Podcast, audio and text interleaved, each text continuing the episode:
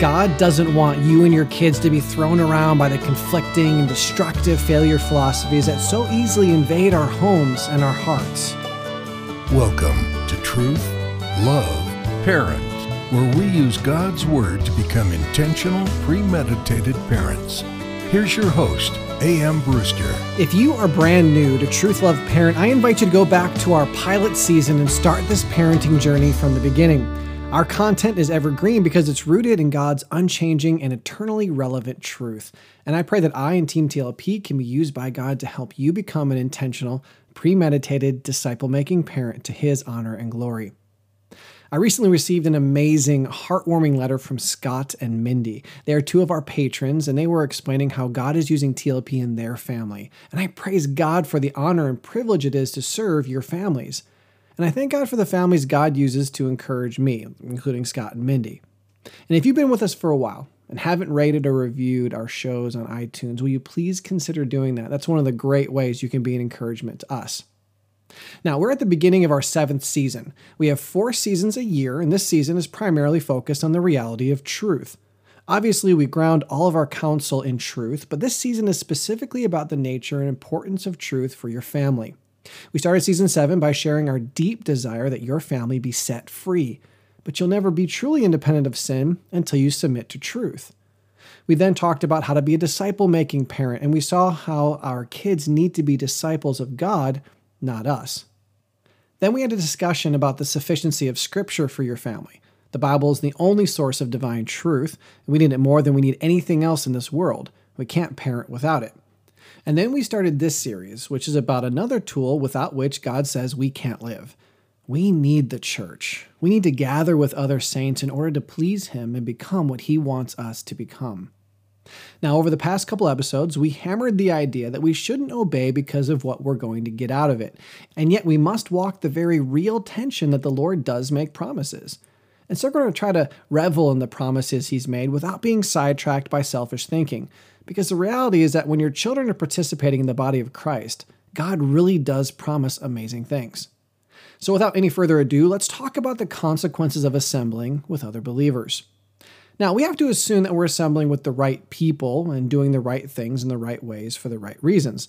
Of course, at the end of our last episode, I pointed out that all bodies of believers are imperfect and flawed and sinful because God is not glorified as yet. But what we're talking about is trajectory.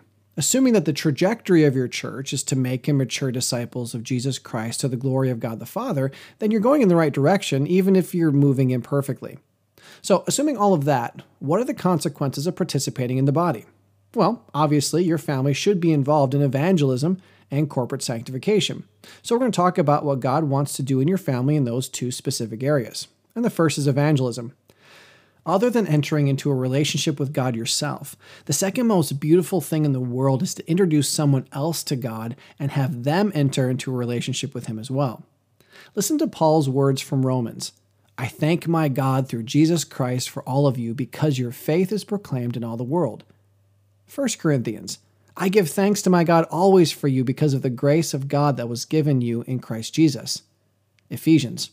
Because I have heard of your faith in the Lord Jesus and your love toward all the saints, I do not cease to give thanks for you. Philippians, I thank my God in all my remembrance of you, always in every prayer of mine, for you all, making my prayer with joy because of your partnership in the gospel from the first day until now. Colossians, we always thank God, the Father of our Lord Jesus Christ, when we pray for you, since we heard of your faith in Christ Jesus and of the love that you have for all the saints because of the hope laid up for you in heaven. 1 Thessalonians. We give thanks to God always for all of you, constantly mentioning you in our prayers. 1 Timothy. To Timothy, my true child in the faith.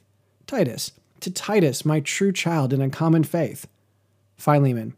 I thank my God always when I remember you in my prayers, because I hear of your love and of the faith that you have toward the Lord Jesus and for all the saints. In nearly every single letter from Paul, he starts with a gushing reminder of the fact that very little brings more joy to him than to know those people are children of God. And John says the exact same thing in 3 John I have no greater joy than to hear that my children are walking in the truth. He wasn't talking about his biological children, he was talking about his spiritual children. The only reason God doesn't save us and then immediately take us home is that He wants us to participate in the glorious mission that is going into all the world and preaching the gospel and making disciples in every land. If you've never had the supreme joy of doing that, let me encourage you as a friend that you ask yourself, why? When you read through the Gospels, you should be struck that the people who God used to turn the world upside down were people who understood the significance of the grace they received. God incarnate visited an oppressed people. He targeted the down and outers, the fishermen, the adulterers, the thieves, and then God forgave them and saved their souls. They could not help but proclaim his goodness to anyone who would hear. An Ethiopian eunuch, a slave who had had his masculinity taken from him, was used by God to spread his truth through Africa. A serial adulteress was used to spread the gospel through Samaria. A previously demon possessed man was sent back to his hometown to tell of the awesomeness of Christ. My friends, we should be no different. We and our spouses and our children were nothing more than wicked, God hating sinners, but He loved us, and for no other reason than He is good, He sent His Son to redeem us. That reality alone should have us all shouting his praises from the rooftops. We should all have blogs. We should all have podcasts. We should all be starting churches so that other people can come to know our Lord. Yes, it's true that some people need to overcome being shy. Others need to stop sinning and making excuses for their lack of love for the lost. But the other reality is that those who don't love much haven't been forgiven much, meaning they likely weren't forgiven at all. At least that's what Jesus says in Luke 7. My point is that when we assemble with other believers, God wants to use the pastor to equip you and your family to understand how to introduce others to Christ. The church also is uh, really good at creating events that make it easier to come in contact with unbelievers. But the reality is that it's not hard to share Christ, and we are surrounded by hundreds of neighbors and classmates and coworkers that it's nearly impossible to not have opportunities to evangelize. But if you're struggling, if it seems new and difficult and strange, and you're not certain how to get involved in this exciting and amazing process of sharing the good news with the, with the world, then the church is the place that should be equipping you and your kids to do just that. Isn't that a fantastic reason to go? So that's one huge blessing of participating in church. Here's the other, and we're going to call it corporate sanctification. Now, I keep using that word, and I don't want anyone to be confused. Corporate sanctification is a short way of talking about the process that God wants all of us to play in each other becoming more like Christ. God wants me to work out my own salvation in fear and trembling, but He also wants you to participate in that process. In fact, to be honest, I need the body of Christ in order to mature as quickly and as well as I should. There's no such thing as a maverick Christian, a lone ranger saint. Your kids need other believers. You need other believers if you want to be transformed. So let's finish off today by looking at a passage we studied a couple episodes ago.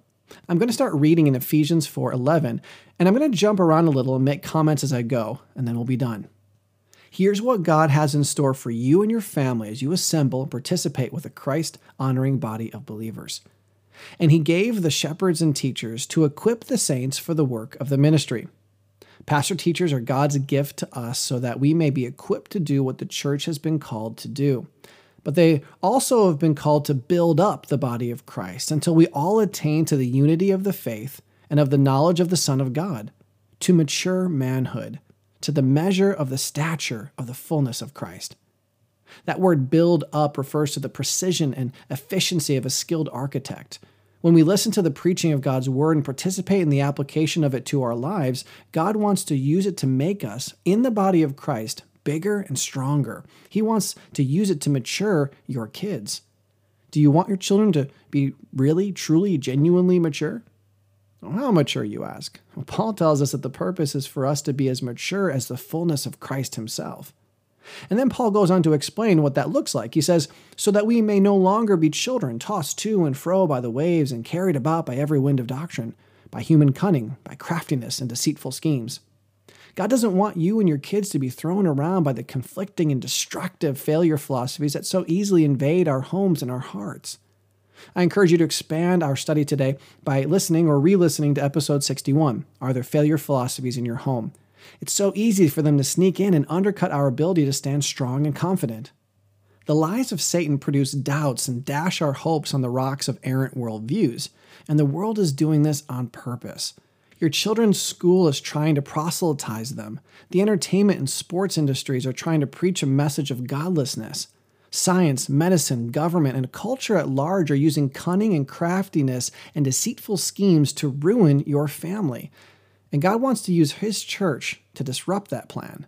God wants to mature your children so that they will be like Jesus, untouched by the lies of this world.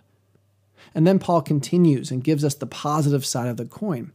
Rather, speaking the truth in love, we are to grow up in every way into Him who is the head, into Christ, from whom the whole body, joined and held together by every joint with which it is equipped, when each part is working properly, makes the body grow so that it builds itself up in love. Let me break that down for you. God wants to use His church, and if you and your family are born again followers of Christ, then you are part of that church. He wants to use the church to train us to speak the truth in love. He wants to help us grow and be better connected with Jesus Christ, the head of the body. It's Christ who nourishes us. And since sickness in the body can hinder the brain from communicating with the body, God wants to make us healthy and strong so that connection with Christ can flourish in every joint. And God wants to use the church to help each of you work properly so that you can all participate in the grand and glorious goal of flourishing in the body of Christ. Isn't that amazing? I wanted to end this episode by flying through the 30 something one another's spread all throughout the New Testament, but I think the verses with which we just ended are perfect. Perhaps you can further your study by going through the one another's yourself and then share them with your family as you train them to love God and the church. It'll be exciting to see how God specifically helps us mature and become more like Christ, and the one another's are how He does it. I also encourage you to share these episodes with your family. This could be a wonderful family devotional time. You can download the notes from truthloveparent.com and you could engage in age appropriate discussions about what all this means for you, your family, and your church. In fact, I'd love to visit your church and encourage them the way I've encouraged you. Perhaps your pastor would like to invite TLP to your church to do a parents' workshop or family conference. It never hurts to ask. I'd love to share this vision with your whole local body. But even if I don't have the chance to do that, you can still share this episode with your friends. In the past six months, I've been contacted by a number of families, all from Watermark Church in Dallas. Apparently, a couple people heard about TLP and shared it with all their friends. I know Matt and Sonia played a huge part in that, but there are others of you as well, and I love getting emails from you. My point is, this truth is grand and glorious, and we need to be sharing it with everyone we can. Now, I don't like to end on low notes, but our next episode is called The Consequences of Neglect. I know of far too many professing believers who do not regularly assemble with the rest of the church. That is nothing but dangerous. And it's so important that I believed it was best to end our study looking at the very real results of refusing to live life the way God created it to flourish. So, I'll see you next time. Truth, Love, Parents is part of the Evermind Ministries family and is dedicated to helping you become an intentional, premeditated parent. Join us next time as we search God's Word for the truth your family needs today.